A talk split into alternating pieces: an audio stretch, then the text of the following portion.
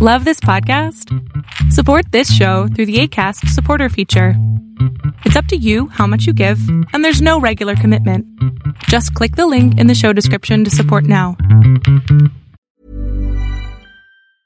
When you're ready to pop the question, the last thing you want to do is second guess the ring.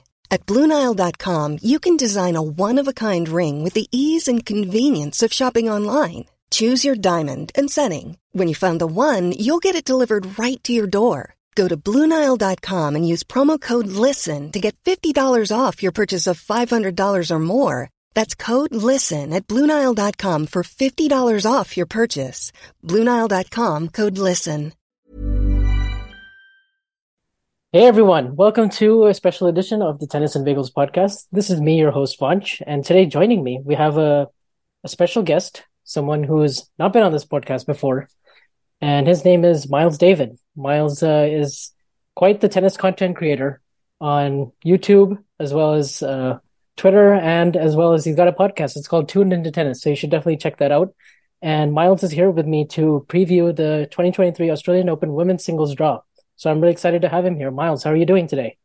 I'm doing good. Thank you for having me on. I have been listening to the Tennis and Bagels podcast for a while now, and I'm a fan of your work. I'm a fan of uh, your like excellent statistical knowledge about tennis, especially from what I see on Twitter. I've always been like just enamored with that. So I appreciate you having me on, and I'm excited to talk about the Australian Open. I think it's my second favorite slam, so I'm always excited when it comes around.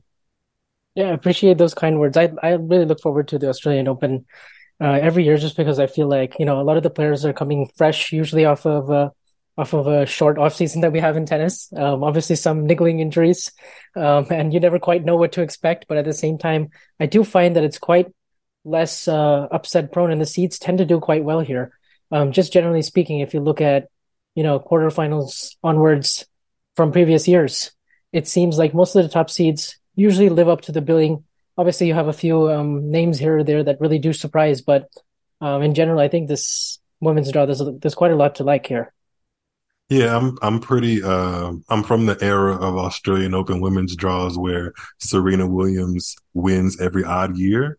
So there has there haven't been not that I can think of off the top of my head. There haven't been too many surprise women champions. There've been a couple more that have uh, seeped in on the men's side, but the women's side if it's not necessarily somebody you thought was going to win, it's somebody who's been like around um, and in the conversation to do so. So I'm excited to see what happens in that regard this year. Great, yeah. Uh, I guess um, right away, if we if we sort of just go quarter by quarter and we look at the Iga mm-hmm. Swiatek quarter, um, Swiatek obviously won two majors last year, went on a 37 match winning streak, um, is going to be the clear favorite no matter what after everything she accomplished last year. However, there's just there's uh, quite this is quite a tricky section. Uh, right away, opening with Julia Niemeier. What what were your thoughts when you sort of looked at her 16th or 8th of the draw? Um, quite deep, right? Yeah, it's an interesting section for a number one seed to be uh, kind of surrounded by players who, on paper, kind of give me dangerous or uh, yield or exclamation point vibes when I see their name. Um, although I do caution myself just because even when I've had times like that, uh, and even in early 2022 that I thought, oh, Swiatek might be in trouble. She kind of made a fool out of me. So, um, the names that, that pop out obviously is the first round, Jule Niemeier, just because they had a pretty hard contested match in the third or fourth round of the U.S. Open. Correct. Third fourth round? round. Fourth round. Uh, fourth round. I believe Niemeier was up a set and a break. And yeah, uh, yeah. She put in she put in some hard work in that match, and then she also got to the quarterfinals of Wimbledon. So she's one of those players that uh, kind of you know, was stung the most from not having points at Wimbledon 2022. So maybe she's not necessarily playing at her correct seeding or ranking, I should say. But um, it's something to keep an eye on. I'm not necessarily sure I put Swiatek on the upset alert uh, kind of window, but interesting. I wouldn't be surprised if he drops a set. I'll say that.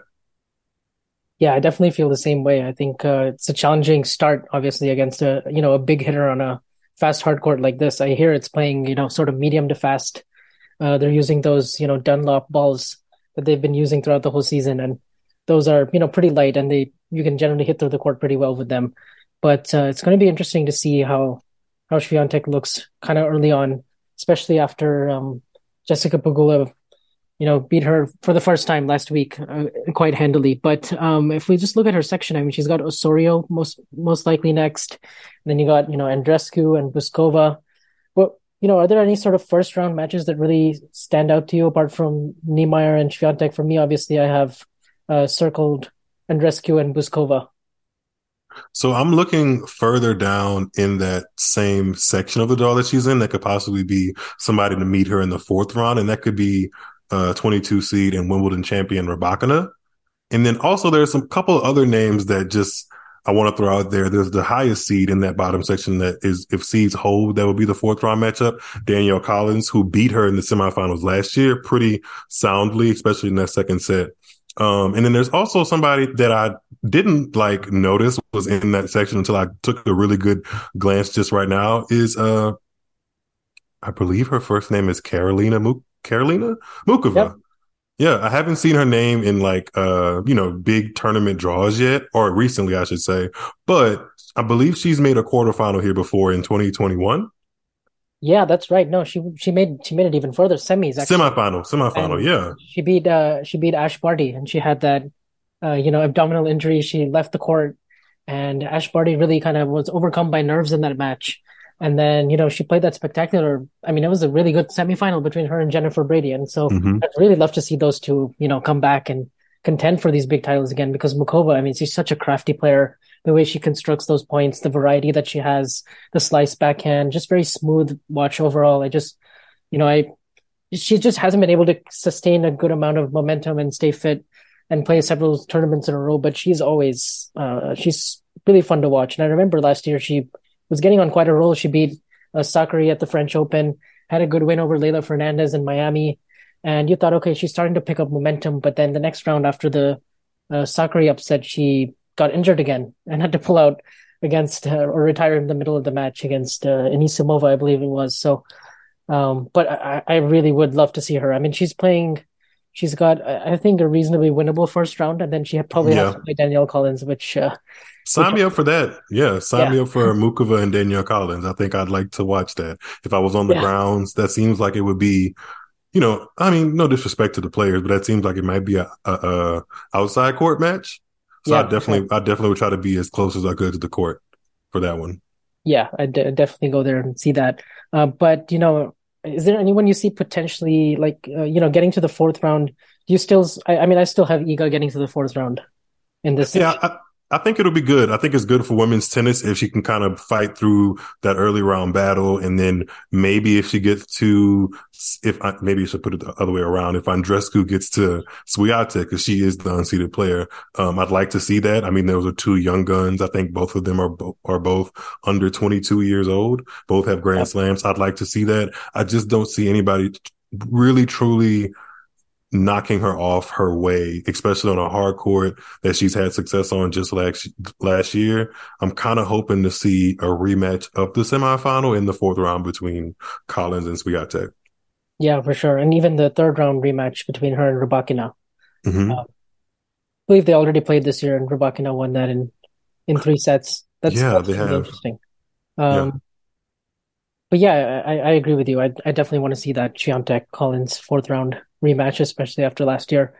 But uh, looking further down the section, I mean, her potential quarterfinal is Coco Gauff, and obviously Swiatek, you know, has owned that head-to-head recently, five and zero, oh, and Gauff doesn't seem to be getting any closer. Obviously, I mean, it's just a really bad matchup for her, just in general, with the absorbing the pace on the forehand wing, especially, and uh, just really, yeah, just uh, troublesome for her. And in that regards, I think Iga is a little bit relieved that it's not Aryna Sabalenka or you know, some some of the other big hitters, like I, I, guess she wouldn't play Garcia in the quarters, but um, you know, for for Gauff here, I think uh, it's a tricky first round against Siniakova. Uh, that's that's not someone you want to face early on for sure.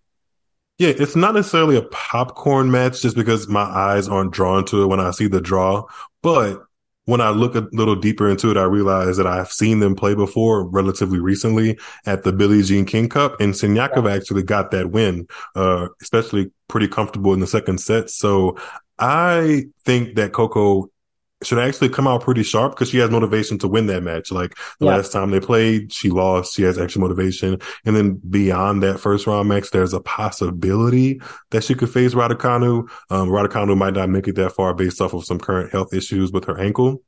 And even if she does make it to that second round match and it's a Raducanu versus Gauff matchup, I still give the edge to Gauff just because I feel like she has more form and confidence at the moment. So. Yeah, I uh, I would definitely agree. I think based on form, I mean, obviously she's won that title, uh, and in that title she had to face, uh, you know, she she faced actually pretty stern test in Sofia Kenin, who's coming back and playing some some really good tennis. And a lot of people were saying, "Oh, that's such a soft draw," you know, she lost 22 games and all that. But I'm like, no, no. I mean, she she was pushed against Kenin, and that that could have gone either way. So. Uh, and yeah, you know, on the Siniakova match, I think she's three and one in that head to head. And, but the last one, Billie Jean King Cup, end of the season, you know, really tired uh, you know, successful season for her. So I kind of throw that a little bit out of the window, but uh, it's good to see. Uh, it would be really nice to see her play Raducanu, and obviously you have Zheng in that uh, sense, um, you know, in that section or that 30 second of that draw. So I would mm-hmm. love to see a potential Zheng against either Gauff or Raducanu, but they had a pretty good match at the U.S. Open, Zheng and Gauff. I want to say it was the third or fourth round, maybe possibly fourth. Wait, round. no, no, this is the this is Qin Wen.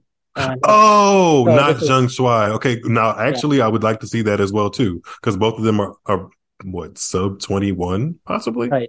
I mean, I think that's that bodes well for women's tennis. Um, and she has a really big game. So yeah, I would definitely sign up to watch uh Qinwen Zheng and Coco in that third round. But just above Qinwen, like in that upper section, that could be a fourth round opponent opponent for Gauff. Like we talked about it briefly before we hopped on the pod, but Badosa pulling out with that injury definitely opens up some opportunity. The next highest seed in that little section is 17 seed Ostapenko, who plays Yastremska first round. The winner of that matchup, I mean, I, am sure tennis players try not to look too far at draws, but if you're checking the draw post Badosa's retirement, um, withdrawal, I should say, yeah. that matchup now looks way more important because both of those have Ostapenko more so than Yastremska, but both of them have both of them have experience going deep in majors, whereas the rest of those names in that draw don't really. So interesting. Yeah, yeah for sure. And then you also have um I think Caty McNally. I mean, she was supposed to play Badosa, and mm-hmm. now and now she it looks like she could maybe get to the third round. I mean, if she plays well, it's um it's looks like it could be a good opportunity for someone there to break through. I mean, uh, Ostapenko is probably the favorite on paper to get out of that section. But you really never know with Ostapenko. but you just never know. I was just gonna say it's like, I mean, the difference between her peak and her average level it's quite there's quite a variance there. Let's just say so. Yeah. um, but but but I mean, who do you have in the quarterfinals? I guess if we just look at the Gauff and Swiatek section, are you going for anyone different?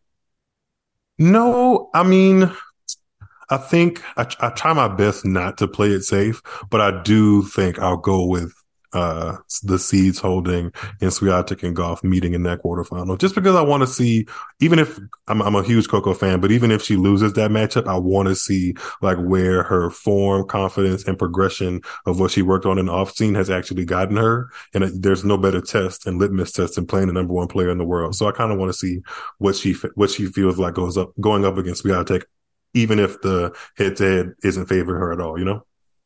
Yeah, interesting. I also just can't really trust anyone else really in this section, so I'm, I'm gonna I'm gonna go with the seeds as well. no disagreement from me there so far. but I guess if we if we go down and we look at the bottom half of the uh, yeah, uh, the bottom quarter of the first half, I guess, with the Pegula section in there. Mm-hmm. Um, I mean, obviously, Pegula is coming in with such great form, right? I mean, having gone four and one at the United Cup, you know, playing such an instrumental role in helping the U.S. win in the inaugural edition. And I, I look at her draw and it's like, it's a pretty reasonably good one. I mean, I mean, she does have potentially Anisimova, who had a very good tournament last year, a pretty good year in general when she was healthy. And then you also have names like Krejcikova and always, always dangerous Petra Kvitova. And so, you know, I would this this is this is going to be a really good test for Pegula because for the first time I really feel like eyes are on her and she has that sort of expectation of getting to the semifinals of this tournament at least and potentially playing Swiatek again. So I'm curious to see how she sort of handles that mentally. She's usually very sort of buttoned up and pretty uh, pretty sure of herself and confident, um, and you know goes on and does her job professionally. So I'm curious to see, especially, I mean, Brenda Fruhvirtova. I mean, what a story that was qualifying. Uh, coming, so dramatic, you know, every so single match. and all three of her matches, I feel yes. like made insane comebacks. I mean, she was she was down and out in 15 years of age. It's um, it's impressive to see her there for sure. And also another qualifier is I don't remember her first name, so I'm just going to use. Well, you know what?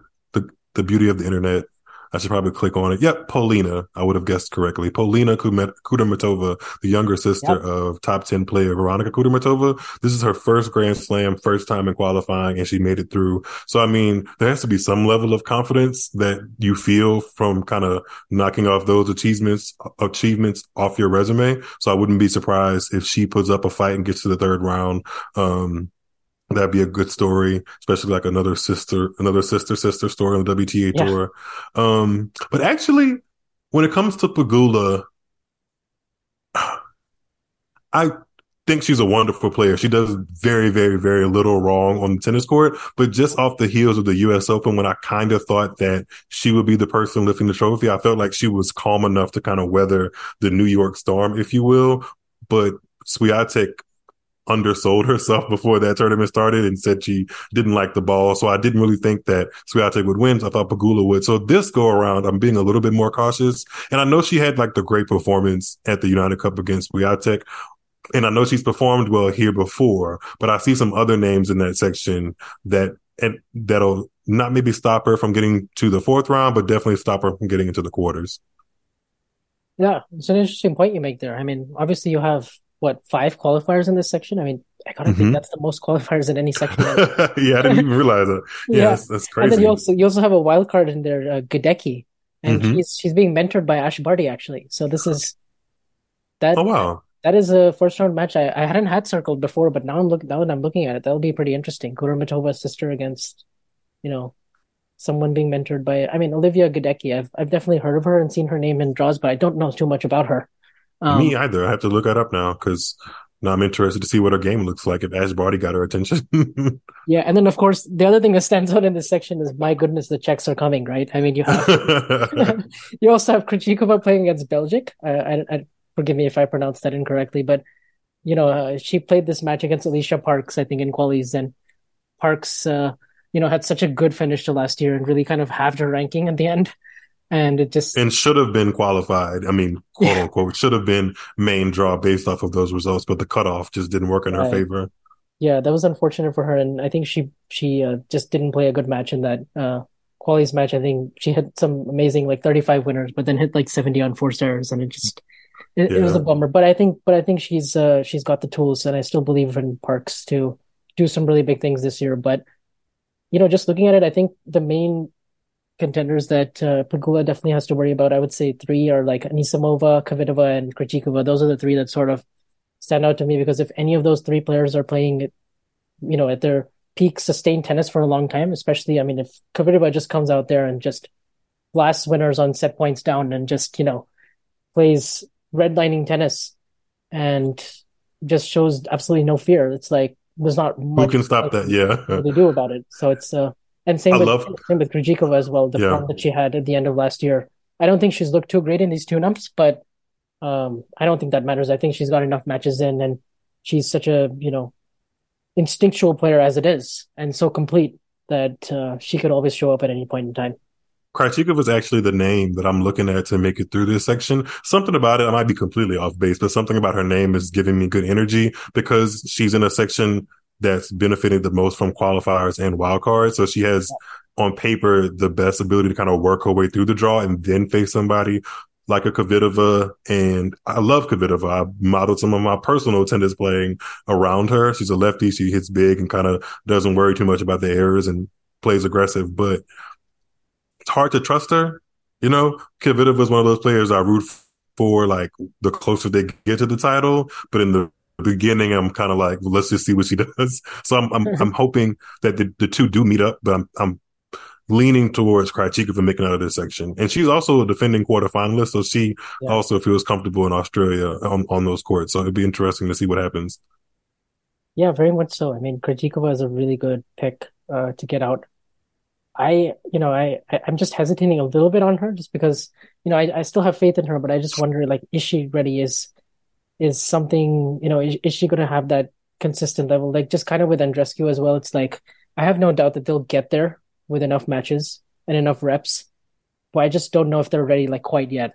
So I kind of hesitate a little bit, but I definitely see where you're coming from. Like, you know, Krejcikova making the quarters would not shock me in the slightest.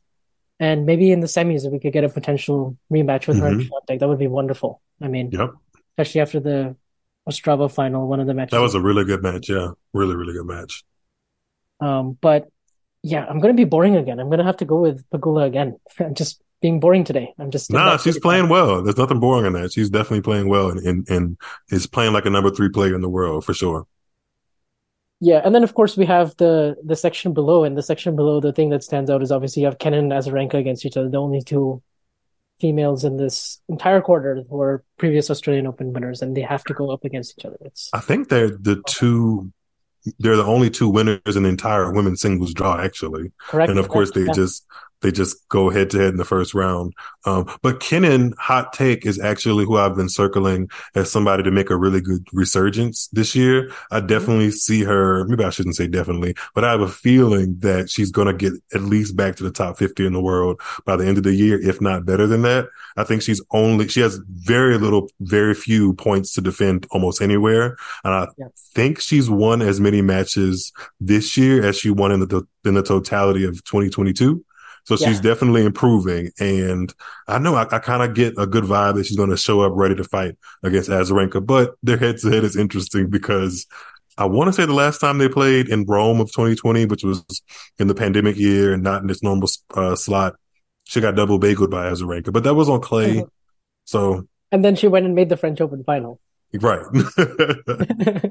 so that was that was that was absolutely quite something. And I think she's made, she made the semifinals of Hobart, which is her first semifinal, mm-hmm. the first one since 2020 Roland Garros. So it's been crazy. That's that, crazy. that is ridiculous to think about. But I mean, she's only 23. Like it's right, not, uh, or I guess 24 now. But that's you know, yeah, she's young. But it's well, I mean, she's already won a slam and made a slam made another slam final. There's not many other players who can say that. So, um, but you know, I also circle Madison Keys here because she tends to do Same. really well in Australia. Like, I mean, I remember when she pushed Serena in 2015, I think it was, and then obviously last year she had that great run to the semis before Ash Barty really kind of took her apart. But that is um, that's going to be interesting. And obviously, she went five and zero at the United Cup. Didn't always face the sternest of tests, but uh, you know, usually passed them with with flying colors most of the time. So um, I, I, look at her and then I just I look at some other players in this. I mean, Sakkari as well, but I wonder if she's sort of conquered some of her demons. But I'm really just kind of not seeing her getting past the fourth round for some reason. I just don't have much faith in her. I'd love to see her conquer some of the demons, and like a lot of people know me as a Sakkari fan, just because I'm I'm intrigued by how much she lets us into what is she struggling with, like with the pressure and being a top elite player. Um, but I, I have to admit, I see Keys getting out of this section pretty comfortably just because like on paper, she shouldn't have too many problems getting to at least the third round. And then once you have kind of felt that groove, she's a groove player. So, I mean, the sky is the limit. I, I, I know she hasn't reached her potential all the way and like gotten a grand slam, uh, championship under her belt, but I have a good feeling. I have a good feeling about it something about the camaraderie she probably felt at the United Cup mixed with, you know, being back in the top 10. She, because of those results, she snuck into the top 10, got the number 10 seed here. So, you know, I think she's feeling good. Yeah, I, I, I totally feel the same way as well. Like I, I, you know, it's strange for me to say this, but she's definitely the most reliable in this. Yep. She feels like that. I mean, at least based on everything you said and also just the, just the kind of because when she's feeling well and she's sort of one of those confident players, uh, confidence based players that when she gets like, yeah, I mean, when she's five, six matches in a row, the deeper she goes in the draw, at least before the final, the more dangerous I feel like she gets, unless she has a real foil, like a, like a Barty or a Serena or, you know, someone, it really takes someone of that caliber, like a Sloane mm-hmm. Stephens, a red hot one at, at the US Open when they played. But yeah, I'm, I'm going to have to go with Keys and Pegula as well. And I think I have Pegula coming out of that match and facing uh, Swiatek if we just look at that top half? I'm I'm going Keys Krejcikova. Going with the K's. All right. yeah, I like it. I like it. It's it's exactly the contrast we need, uh, to be honest. so, uh, but yeah, I guess we with that we, we should go to the bottom half, and uh, okay. obviously that kicks off with uh, Kasatkina's quarter, the number eight seed, and obviously her potential round of sixteen is Kudermetova as well. I actually really like this draw for Kudermetova. I mean, quietly she's been winning a lot, getting a lot of ranking points. Just you know, usually benefited by a withdrawal here or there in most tournaments. Speaking uh, of withdrawal, have they played now that we're like having this conversation? Have they played the final of the Adelaide WTA 500 yet? Because I, I, know the was, semifinals were a complete yeah. bust with withdrawals. I think that Bencic Kasatkina match is probably about to start actually any minute. Oh, okay, cool, cool, cool. But um, yeah, so I'll definitely have my eye on that as well. Bencic is someone else who just wins so many 500s and does so well on the tour, but just you know hasn't done well in the majors outside of Wimbledon. It's really quite something actually. But and still, she's feels like she's been around forever, but she's only 25. I know, right? Yeah, she has a win over. She has a win over Serena in 2015, yeah. which is almost 10 years ago. like that's crazy. Right. Yeah, and I mean, like, I, you know, I look at this section, I'm like, you know, this is a good draw, like for some for someone like, yeah, I mean, Kudermetova, I like her chances to get out of this, um, especially given, yeah, like just her first two rounds seem quite win- winnable, and then she's got Zhang who can be somewhat tricky, and you have to play a certain level. Golubic as well, but uh, I definitely think if she's healthy, she probably gets out of there. Um, there's a few. I, I, think this is maybe the least interesting section, to be honest. Section definitely five. getting definitely getting uh, those vibes. If it's not Kudermetova that makes through this entire section, something about Kasatkina in Grand Slams yeah. feels a little. um not that she hasn't proven herself that she can go deep into one, but I kind of have to see it to believe it. One of those things. I don't really write it on paper. Um, yeah, and it does yeah. kind of worry me that she's playing the final this week. I say that because I remember she's, she's done that before. Yeah, the U.S. Open she won in Cleveland. I want to say, and she, yeah, she won that title, and then she lost to Harriet Dart in the first round. I mean, yep, that was that was tricky. She was like one of the first few seeds to go out. Head uh, scratcher. But, but yeah, like I, I, guess we'll move on to a more interesting section. I will say though, but before we move on, uh, the name Petra Martic is yeah. right there looking at me. And somehow she always finds her way into a part of the draw where she can make some noise. And you're like, hmm, this makes total sense why she has been as high as like what top 25.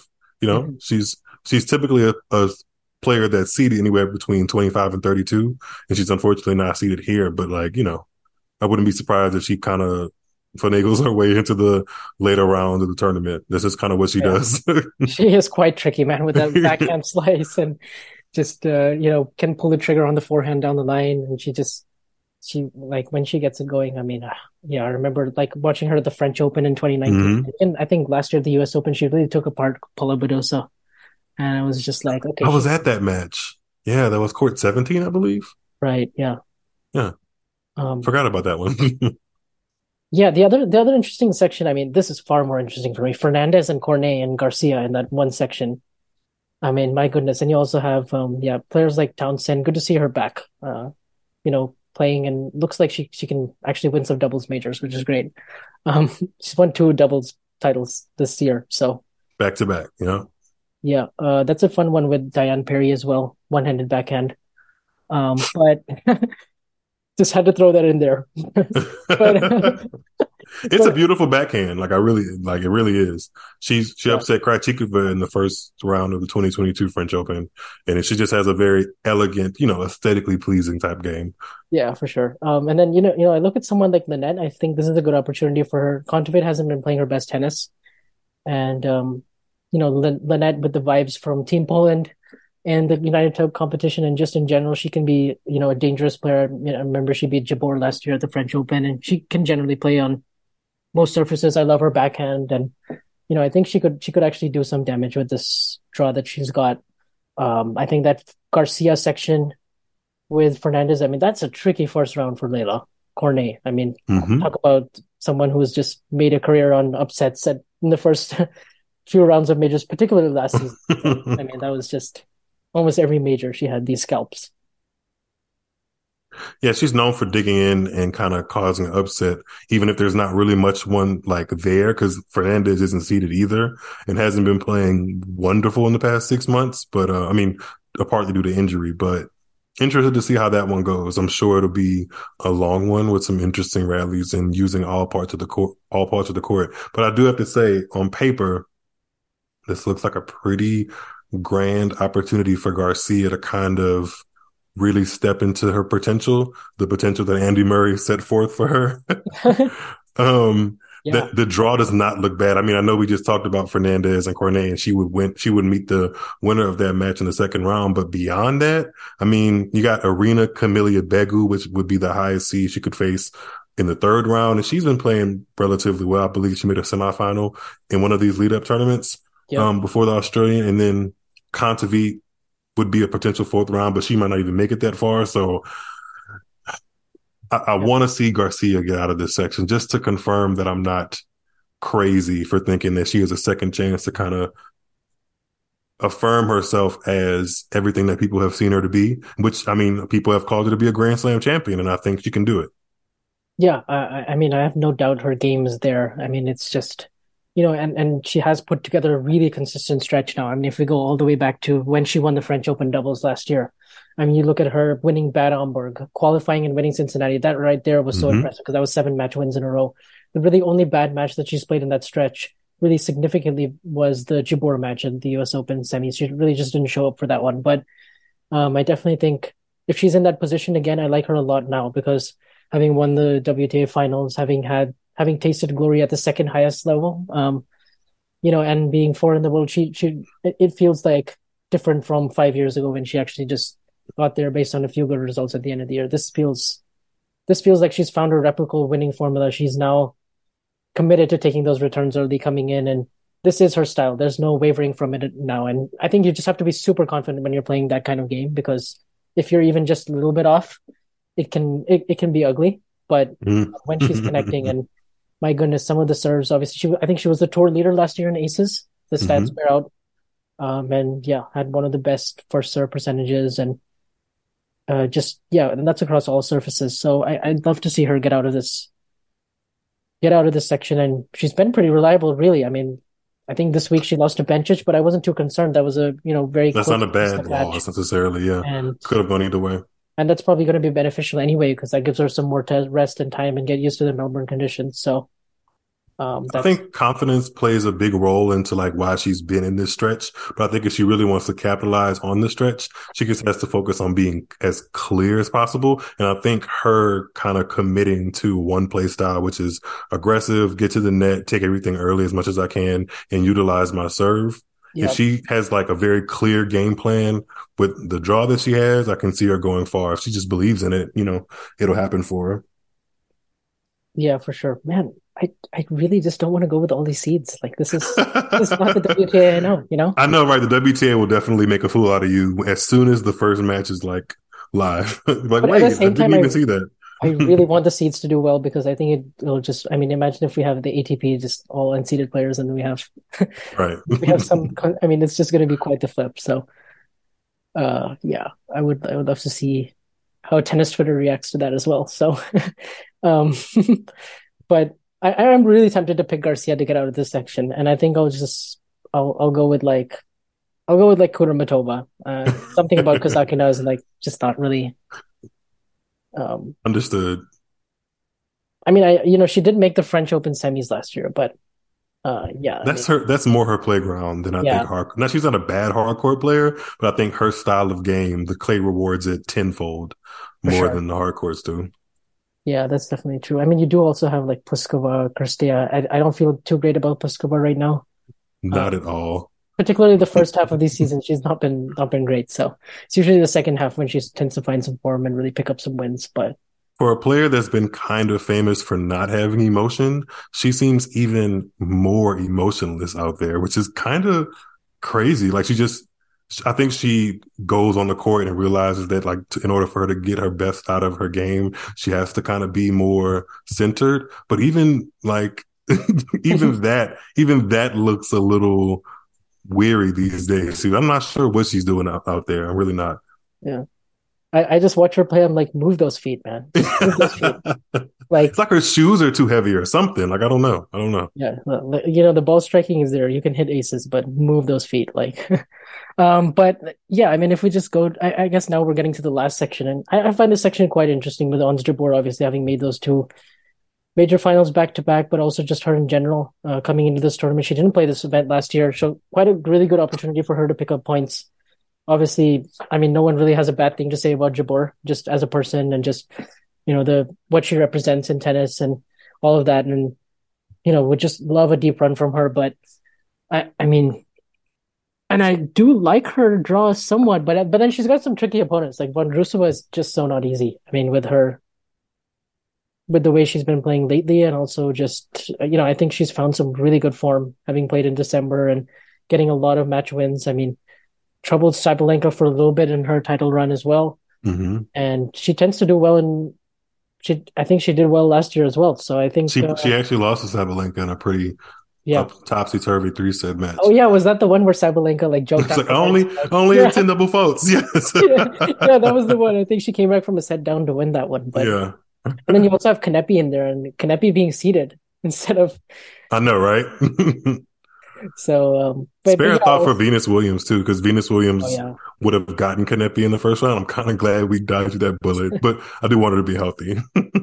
yeah, absolutely. Um, but my goodness, I mean, I mean, also you do have Stephens in that section. You have Haddad Maia. Man, I don't really know what Stephens is doing these days, to be honest. Uh, first two matches of the year were a little ugly. I guess that lost to Makarova aged kind of well, but. I'm Sandra, and I'm just the professional your small business was looking for. But you didn't hire me because you didn't use LinkedIn jobs. LinkedIn has professionals you can't find anywhere else, including those who aren't actively looking for a new job, but might be open to the perfect role, like me. In a given month, over 70% of LinkedIn users don't visit other leading job sites. So if you're not looking on LinkedIn, you'll miss out on great candidates like Sandra. Start hiring professionals like a professional. Post your free job on linkedin.com slash spoken today. Many of us have those stubborn pounds that seem impossible to lose, no matter how good we eat or how hard we work out. My solution is PlushCare. PlushCare is a leading telehealth provider with doctors who are there for you day and night to partner with you in your weight loss journey. They can prescribe FDA-approved weight loss medications like Wegovy and Zepbound for those who qualify. Plus, they accept most insurance plans. To get started, visit plushcare.com slash weight loss. That's plushcare.com slash weight loss.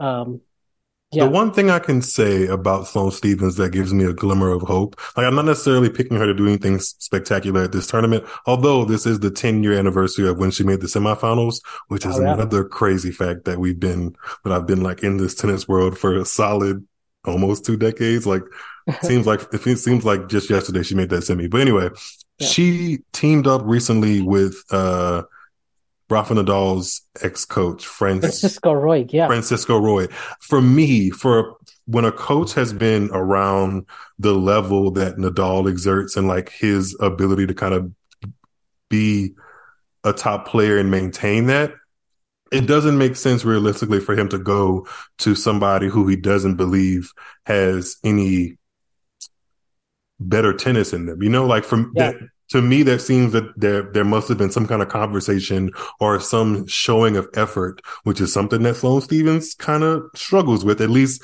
from a television perspective. It, it kind of seems hard to believe that she's fully engaged in some matches, but that might just be a personality thing, right? Um, but something tells me that she's in that, and I've used this analogy prior. She's in that that uh this kind of sector of her career where she's tinkering with things. Like she just changed her racket, the new coach, stuff like that. And I believe people have said they've noticed some kind of technical changes on her forehand. When you do stuff like that, I do believe you don't necessarily see like the fruits of your labor automatically, you, especially with tennis when you have to be in a groove or something like that. So hopefully this is her kind of retooling some things for a really good push. I'd love to see that. That's me being super optimistic and hopeful, but all of that to say is I don't necessarily see it benefiting her in this tournament, but just a, a spare thought for Sloane Stephens. yeah, absolutely. And I think we can still see it uh, down the road as well, you know, rolling. Yeah, games. right. Um, I, I mean, that's where, that's where she really tends to shine, even when she's not playing her best. So, I look I look at her there, and I think uh, she could put up a really good performance on the clay. Her tennis has been beautiful there for sure. But in terms of did we did we talk about the section prior? No, we didn't. I was actually just going to say we completely okay. that section. That's my bad, actually. But uh, it's just scrolled a little too far down. But I mean, if you have Sabalenka and Bencic in that section, you have some interesting first rounds. Muguruza and Mertens is quite an eye-catching one. I mean, you got Giorgi and Pavlyuchenkova, good to see Pavlyuchenkova back. Uh, you got some Americans in there. Lauren Davis just won a title this week. Mm-hmm. Rogers as well. Rogers is always a dangerous uh, second, third round match with these top seeds. Um, but you know what? I, I'm really tempted to think that Aryna Sabalenka's this is going to be a really big opportunity for her just because, I mean, la- I, I mean, last week she usually has like 15 or 20 minute stretches where just she just looks un- unstoppable, unbeatable. And then she has a 15 minutes where she just can't hit, find the court. But last week I saw less of those 15 minutes where she couldn't find the court and more of the times where it was just really out of her control. I remember even the Noskova final, I really thought I was waiting for her to get tight at the end of that second set when Noskova raised her level. And she just stuck in there. And I, I think the reason why I put so much stock in that title and win is just because it had been so long since she'd won a title, right? I mean, mm-hmm. to go all the way back to like 2021 Madrid when we saw her beat Barty and they had somewhat of a really good rivalry that year as well. But you know, I just look at her now and I just feel like there's a little bit of pressure lifted off of her shoulder in some way because even though she hasn't got that slam and we, we all know she has the game to do it, it's just, I, feel like she's enjoying her tennis a lot more. She's fixed the serve biomechanically, fewer double faults just in general. That's the biggest thing. And it just looks like she's genuinely just enjoying playing the game and the process of it. So I, am leaning in. I'm I'm leaning into Team Sabalenka here, just because you got to think about the story arc. You know, like think about literally at Adelaide in 2022, how oh my goodness, how like anxious and sad and upset she was because she couldn't get a serve in the box, and then fast forward 2023, she wins that tournament. I dare say wins the Australian Open. I just I'm I'm leaning into it as much as I ever have been, and I think she feels confident and secure in her tennis finally. now, she's always going to be a little crazy out there, like she says. She's always going to be feisty and fighting, but I think she's secure in the level of her game because honestly, if you really look at it, there were certain chunks of 2022 where she probably played the worst tennis of her career. Of her, of her professional career. I think she would she would admit to that and yet she still finished top 10 in the world, like comfortably. I think that juxtaposition of playing so badly, but still being able to really perform at the biggest moments, like defending your semifinal at the US Open, getting to the, the final WTA finals in Fort Worth. She kind of feels in a way like she's playing with house money. Like she's yeah. done the hard work. She's kind of been at her quote unquote lowest of the lowest and still persevered. And now she's, you know, looking forward to to knocking some goals off of her list that have been there for a while. And I think she can do it. I'm, I'm, I'm looking at her to really make a big splash at this, at this Australian Open. And I, I have her going through that section. I'm not even like, I'm not even trying to pay too much attention to the, to the names around her. That's because I'm yeah. leaning so far into Sabalenka here. Hope she doesn't make a fool out of me though. yeah. You know, I, I certainly hope. I, I yeah, I, you know, I feel I, I share a lot of those same sentiments, and I just feel like it, it really doesn't matter who she's across the net from. Like, I mean, we saw what she did to Swiatek even in the W, even in the U.S. Open semis. I mean, she was like eight points away from winning that match, and like, and, and even the year before against Leylah, it's like she just comes so close, and it's it's it's hard for me to envision a world where she doesn't at least win one. Like, it's just you know, and and, and she's Same. been on the tour for so many years now, and she's still only twenty four. It's like it's like she's got you know such a good resume outside of the majors now, like four one thousands, like you know one. I think she's been to titles. eight. I think she's been to eighteen maybe 19, including the final in Adelaide that just happened. 19 career WTA finals since yep. 2017, and she's not even 25 herself yet. Like that's a that's that's really impressive. And she does have three semifinals to accredit in Grand Slams, but even still, even with all those accolades, it feels like there is still um, an upper echelon that she can kind of reach. So I'm excited for her. You know, and, and if she does play Jabeur in the quarterfinals, she has a very good mm-hmm. record against her, and she beat her at Wimbledon, and she also beat her at the well, you know, at the WTA finals, and mm-hmm. I just think she has way too much power for Jabeur when she's playing well. So I just, you know, I look at that section, and you know who's another name that really intrigues me in the in the Jabeur section. I Who's actually that? don't have Jabeur getting out of this section. Me either, actually. I, I, I, really don't, and I, I don't know. This might surprise you, but I'm going to be a little bold. I'm going to go for Donna Vekic. I knew you were going to say that. I felt it. I felt it. Yeah, because I, I, I can I can see because it. I, I watched her play last year in San Diego. Okay, and the thing is, like, I saw a different player. Like, I know she's been to you know, I, I know she's made that U.S. Open quarterfinal and she's made a few other deep runs. She was once a top twenty player, but something just about her mentality has just shifted a little bit. Like she just has a little bit more belief. The serve is a little bit bigger. That forehand is a little bit more terminating now. And it just looks like, and I, I think she also pushed Iga for, she took a set off of Iga in that final. And she, the way she beat Danielle Collins that day was so impressive to me because there were so many rain delays in San Diego. It like never rains in San Diego. And that day, just, when I was going, it just had to. And it was just like, it was just so much start and stop. And I believe that she had to play both the semis and the final in the same day. And I was just like, I mean, she, I mean, she was outside the top 70 and it's like, now I'm seeing just a few more signs of where, and, she hasn't done anything spectacular at all in these lead in tournaments and, you know, hasn't really had any form whatsoever. But I just, you know, I like her section of the draw also because very winnable first round. Second round is against Samsonova, who's been a little like up and down, been a little bit shaky closing off some of these matches. You know, and, and obviously, you know, Samsonova is a, you know, has one of the best forehands and serves, and she's probably inevitably going to climb up in the rankings later this year. But you know, I, I don't know. And also, I think she's getting a lot of help and consultation from Pam Shriver as well, who mm-hmm. I had on this podcast, and she's a big believer in in Vekic. And I don't think someone of Pam's status in the game would say something like that lightly if she didn't see it and believe it herself with her own eyes. So mm-hmm. that that also gives me a little bit of bit of confidence as well, because I mean, yeah, I think uh, Pam has a good eye for these sort of things, and she has a lot of good inside information. But um, yeah, I also look at like Haddad Maia players like that, but I just I don't have that much faith in Jabeur right now, and also just her fitness is a little shaky to me. So I'm gonna go with Vekic and Sabalenka to get out of that section, and I'm picking Sabalenka into the semis. I'm totally with the Vekic hype train. I think when I've watched her play, there's something special about the way she hits the ball, and uh, throwback alert. She reminds me of one of my favorite players from the mid 2000s, Nicole Vaidisova. And I've oh, always okay. kind of wanted, yeah, her name yeah. starts with the, her name, her last name starts with the V, Vekic Vaidisova. They kind of remind me, both play with the Giannis racket. And I've always kind of wanted Vekic to pick up where Vaidisova left off. But I see Vekic getting through her first two rounds, but if she makes it to the Beatrice Haddad Maia third round, which I want to see, tricky. yeah, it's going to be tricky. And I, I actually have, I don't know where this came from maybe sometimes I, I see players' names on a draw and they kind of like do like a little glow thing to me. this is what this is what happened with uh, Beatrice Haddad Maia. I'm picking her to get out of that section. I am, and I'm picking her to meet Sabalenka in the quarters. I'd like to see that.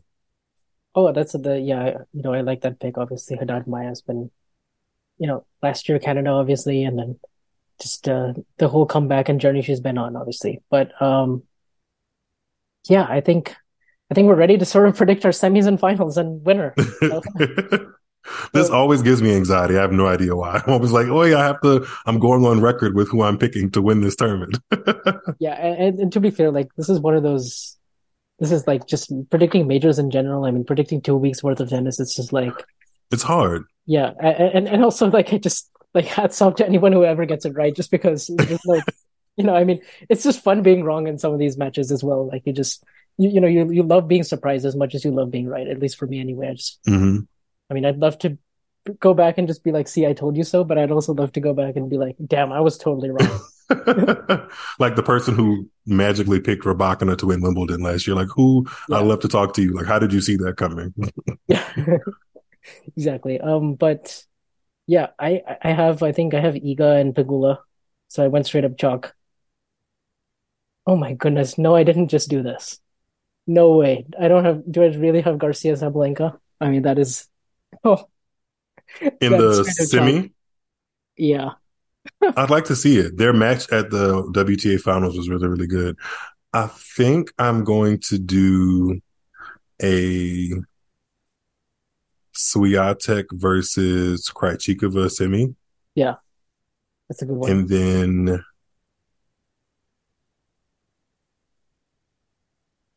Who did I pick to get out of this section?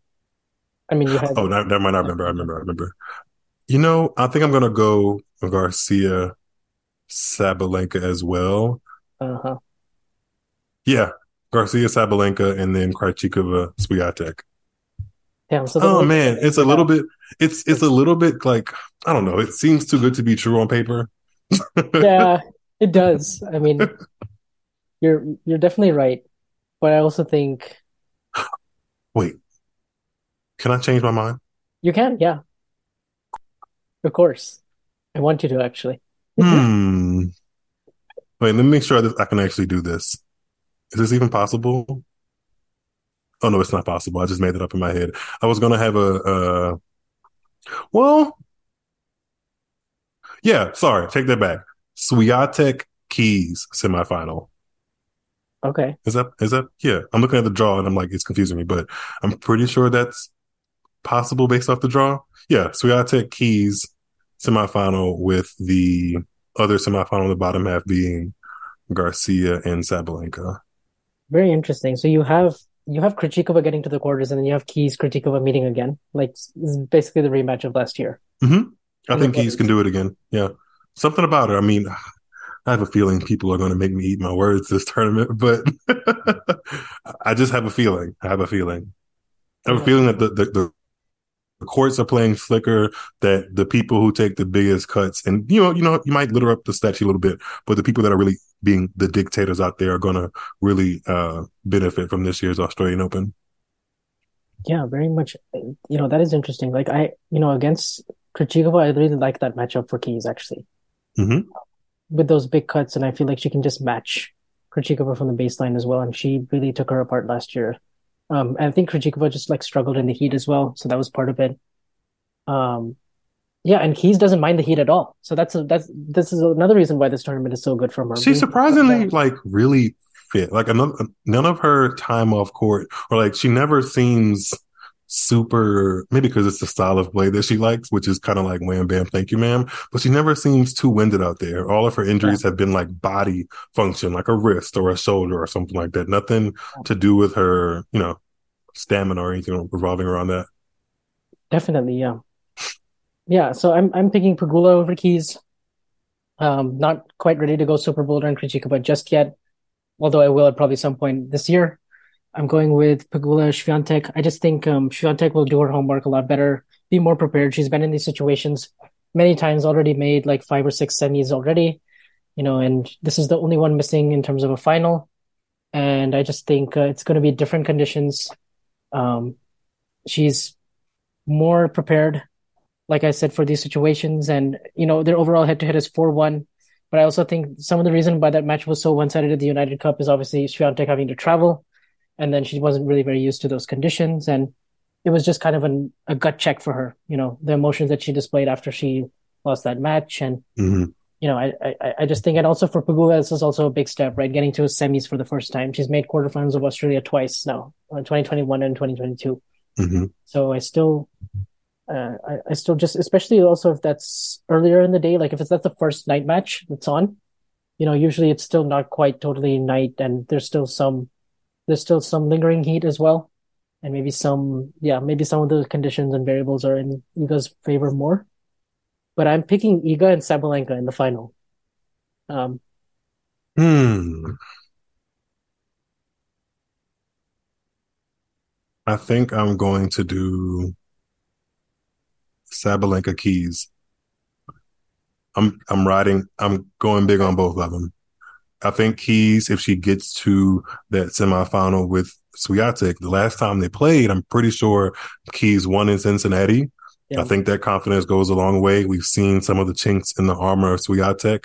Um, Madison should feel like, I mean, I- there's two sides of it. Like, you know, she kind of should, she kind of could naturally feel some of the pressure. Like, oh, how many more opportunities do I have to kind of put myself in, in this Grand Slam winning predicament? Or like I'm a top 10 player again, you know, like from the depths of the lows that she had when she was like outside the top 70 or close to it. I'm back in the top 10. I'm, I should be swinging freely again, you know, like, and I know what it feels like to be here. So let me use some of my experience. So I hope that she lends, leads or leans towards that side of it and we get a Keys Sabalenka final. I feel like the Dunlop balls would like that. Yeah, absolutely. And I think it's really going to benefit the bigger hitters who take big Yep. cuts and also serve big. And also the daytime conditions are really going to reward the top spin as well. So, and yeah, this is um, in some, that's why I like really like the Melbourne courts in general. I think it used to be like US Open was slow for a while, and Australian Open was fast, and now it's just they're kind of both medium to fast now. Mm-hmm. Like it, it's a good surface, and at the same time, it's not like the ATP Finals in Turin where you just can't break serve at all. that was So- lightning fast. I like it though. I, I do like it. Yeah. End of the year, you know. for sure. But um, yeah, and then I have How how did I get here to Key Sabalenka yeah. I, I mean, I think you had Garcia, so you you're going with Sabalenka beating Garcia in the semis. Garcia in the semis? Yeah, Yeah, so that would be a revenge from the WTA Finals final. which I think Sabalenka is all about. Yep. Yeah, yeah, for sure. And that was such a good final, actually. I mean, Very good. yeah, that was very good quality and could have gone either way. It was just came down to a couple of double faults in the tiebreak, but um, yeah, and I have the I have the same thing, but just with Iga Sabalenka, and I actually am gonna lean the other way this time. I I know is like phenomenal in finals. I know she's never lost. She she's lost 40 games and 10 finals before wow. the Ostrava match against Krejcikova, but I just feel like I mean the margins have to shift in Aryna's way at some point, right? And in, in, a, really really big match, and when she's when she finds that gear like she did in that third set of the WTA finals final, or Mhm. even in the first six games of that third set of the U.S. Open match, I just think she's going to conquer her demons and just hit right through them, the way she's been playing. And you know, Iga, we've seen a little bit of more fragility sometimes now in finals. I mean, it's just one final and one semi, and you know the Pegula match, but I just think there's a little something there, um, Mhm. still that there's a little chink there. Sometimes her forehand can get a little tight, can get rushed with pace, and Sabalenka has the belief and the game to do it. So I'm thinking if it's not now for Aryna, which is a crazy thing to say because it's like she's 24, she's gonna have more bites at the apple, plenty more. But I, I hope so. think- I think she will. yeah, and I just feel like I feel like it'll be now. I'll go with it. I'm picking Something her. about a gut feeling, right? I'm, uh, we're leaning into the Sabalenka train. Yeah, I think so. If it feels right, I mean, I I can't say it feels wrong. If it, it feels like Sabalenka has done the work to kind of get rid of some of those demons, and now it's just a matter of doing what she can do on court, controlling what she can control, and use, utilizing her game. Because, like, if, if you mention some of the best players on tour, if you if you like, I guess poll the WTA, a lot of people are going to say Sabalenka as one of the best players that are currently active. Like when she plays her best tennis, there's not many girls that can even hang with her. You know, so Are you are you going Cheers with to the same, I Sabalenka. yeah, yeah, yeah. I'm picking Sabalenka to win over Keys. Yeah, Yeah, I mean, I think the odds and many of many people have Pegula and Sabalenka like in some order they're two or three. Like it's you know, it's pretty interchangeable. And Garcia, obviously, we just we just don't have enough of those big semifinals yet uh, on her resume. But she's another one. Like it's her, Jabeur, and Sabalenka, and to a certain lesser extent, Sakkari, where it's like those are some of the best players now to not have won won a major. But and I guess Personally- he's in Pliskova, but yeah. Personally, I want to see Sakkari like really be the Greek warrior goddess that she is, but don't know if it'll happen this time. And I think I think I like her chances better on clay anyway. So yeah. so I think we're riding the team Sabalenka wave here. We are, And we we're- definitely are. We're sticking with it. But it was really fun doing this preview. And actually, before I let you go, I want to get some of your thoughts on the Breakpoint Netflix series. If you've um, managed to see any any of it, or just read some of the recaps, or read what people are saying, what what are your kind of even though it's not really meant for us sort of diehard weekly league followers anyway. I mean, I can totally dumb myself. I mean, that's kind of what Netflix is about, dumbing yourself down for like an hour or two and just getting pure entertainment. Like I shouldn't have to think that hard in the middle of a Netflix series. So I think they've, I think they're going to conquer that bit of it because sometimes I do feel like the casual fan that even wants to tiptoe into tennis, once you realize that there's so many rules and so many, like just scoring in tennis can be a headache. So hopefully they've managed to kind of ease some of that pain that tennis that non-tennis fans feel when they try to understand the sport.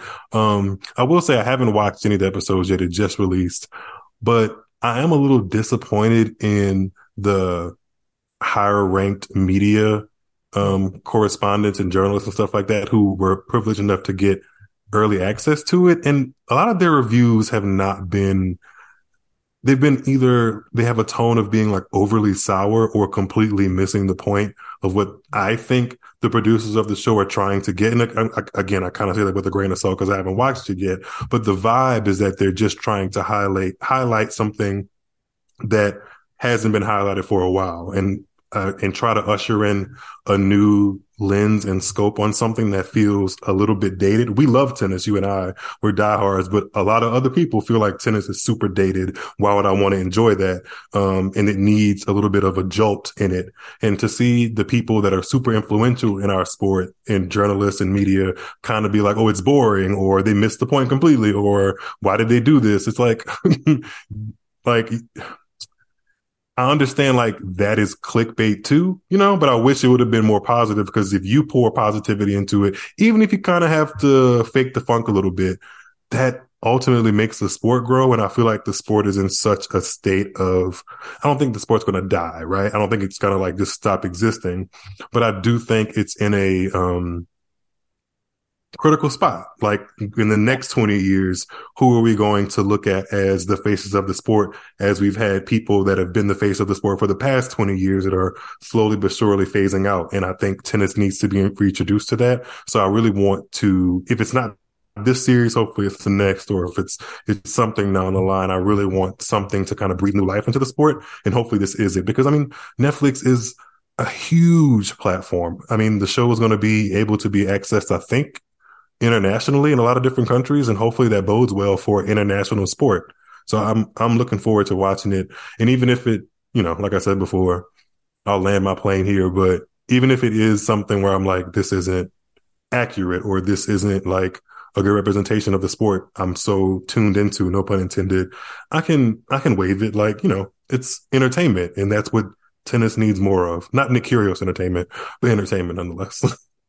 yeah, I mean, I mean that's that's a healthy perspective, I guess, to have because I mean there is going to be ex- hyperbole, there is going to be exaggeration. They're trying to get a broader point across to a wide range of audiences who some of them have, you know, that they, they never watch, they they've not had a single introduction to the sport. They, right. they hardly know anything about it, except they might have heard of Serena Williams, they might have heard of Roger Federer, and that's not really the point. I mean, I saw a lot of comments of people being like, "Oh, they didn't mention Nadal, they didn't do this." About Novak and all them. Like that's not really the point of the series, right? right. So I think it's more, I, and then and then also I think I, I'm giving them a little bit of a free pass just because like the first few episodes, like I mean, yes, they missed like huge chunks of the year, and like maybe they could have gone with like a, a different moments, but with like the ca- cast of characters that they had, mm-hmm. it's like a pretty diverse mix, right? And then mm-hmm. also like they're not being like for the producers who are like the cameras and everyone following uh, this like they're probably just as new to tennis as some of the people watching it, and this is like such a hard game to like, you know, like like cover in terms of like just explaining like what is even the difference between like a major yep. and a, a one thousand. Like, what does that mean? Like yeah, yeah. Like, you know, what are these ranking points? Like like you know, what are what are they really playing for? Like what is this? uh Why should I care? Like what are yeah, all these like, moving parts leading up to? Yeah, exactly. And it's like you know, why should we care about a certain player, a certain narrative? And whilst explaining the scoring system, like it, it just feels like it's a very difficult sport, even compared to like F1, mm-hmm. where, you know, it's still much more, there's a lot more easier access as well to players. I feel like players here, players, even though as much as they want like behind the scenes access, there's still just like certain things like they just won't permit, you know, when they're in the tournament setting and when they're just so self centered and so self focused, like they have to be there's only so much content you can really rain out of them. I don't think they have actually as much access as you know as some of us think. Like and and it's hard to kind of get these episodes within 45 minutes as well unless right exactly it, there yeah. there are certain time constraints but i will say i have to give credit to the stakeholders and like the the bigger tournaments the grand slams yeah. i don't often give them too much credit but i do appreciate that it seems like they're also on one accord with publicizing this like yeah. every grand slam instagram and social media handle has been posting the trailers really publicizing that they want this to kind of be seen to the masses and even certain tournaments like i, I think i saw the Monte Carlo Rolex Paris Masters post the trailer and like really pub it. Like, you know, yeah. like that's not a tournament to the average viewer or to the average uh, casual fan of tennis. Like you may know what that is, you may absolutely not. But to see really uh, large people in the sport and tournaments in the sport really push and kind of be one cohesive unit of publicizing this, and this series is, is good to see, I think. So Yeah. And, you know, I hope we see some continuity in the cast of characters as well. So it really kind of builds on what we've seen now, as well as Mhm. obviously, you know, it'll be good to have, you know, like Swiatek I think is in the second half and a few other names who, who are missing. And then you, you just kind of continue that narrative and maybe hopefully they, you know, it, it, the, the goal is that it lasts for like four seasons, five seasons. Right. Yeah. And has Yeah. a truthful impact, you know? Yeah. Yeah. So I, so I think we'll really know its impact. I think, you know, maybe in the US, maybe I'll find out when I'm looking at Indian Wells tickets and I see, you know, these sales are going way through the roof. Oh, gosh. You would think the sales, I mean, I don't know. The sales should probably go down if they're selling more, but that we live in a capitalist Yeah. society, so that's not fair. Uh, yeah, and then, you know, and also when the second series is released, maybe right before Wimbledon, what kind of impact that has. So it's all going to be, you know, fascinating. I'm, I think I'm taking a step back from the whole, like, looking at it from our vantage point and just trying to just, you know, just, just be like welcoming of it and just, hmm just, just give it a chance because I think, uh, I think there's some good there. So, but anyway, this was definitely a good chance to have you on the podcast. And uh, it was good to go through all the contenders, dark horses, predictions, overviews. I mean, uh, you know, where can we follow you, Miles, uh, on social media since you're pretty active? Yeah, I'm probably too active.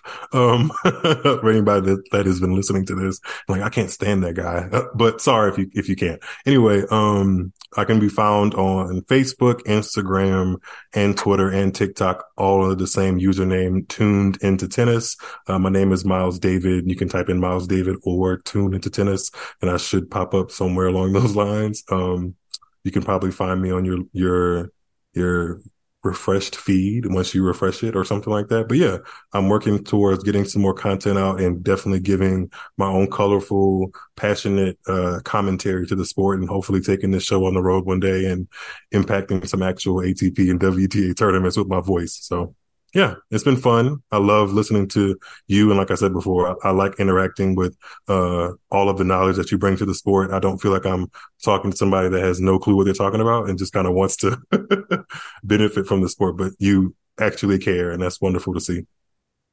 I appreciate that, and I appreciate your time, and I appreciate all the interactions, and obviously, you know, it's as many people as that we can have in this community, sort of bridging that gap between, you know, TV commentators and casual fans. I think that's great. I think that's what the sport needs. It needs some more insight, some more, you know, information narrative wise, statistically wise. I think, you know, there's so many different niches you can go into in this broad game and that's played mm-hmm. 47 weeks throughout the whole year. So why not take advantage of it as much as you can? And I think these podcasts, these type of shows are a great way to do that.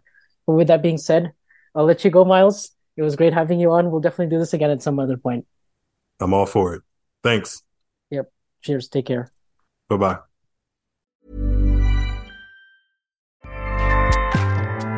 ACAST powers the world's best podcasts. Here's a show that we recommend. The Real Housewives is a guilty pleasure for most, but if you're looking to not feel guilty about that pleasure, tune in to Everything Iconic with me, Danny Pellegrino, where I break down all the messy moments and behind the scenes antics of Bravo's popular franchise. And on Everything Iconic, I also interview celebrity guests like Kelly Ripa, Keke Palmer, Drew Barrymore, Cameron Diaz, and more about their guilty pleasures, their past work, and so much more. So if you're pop culture obsessed and find yourself watching way too much reality TV like me, tune in to Everything Iconic with Danny Pellegrino wherever you listen to podcasts. ACAST helps creators launch, grow, and monetize their podcasts everywhere. ACAST.com.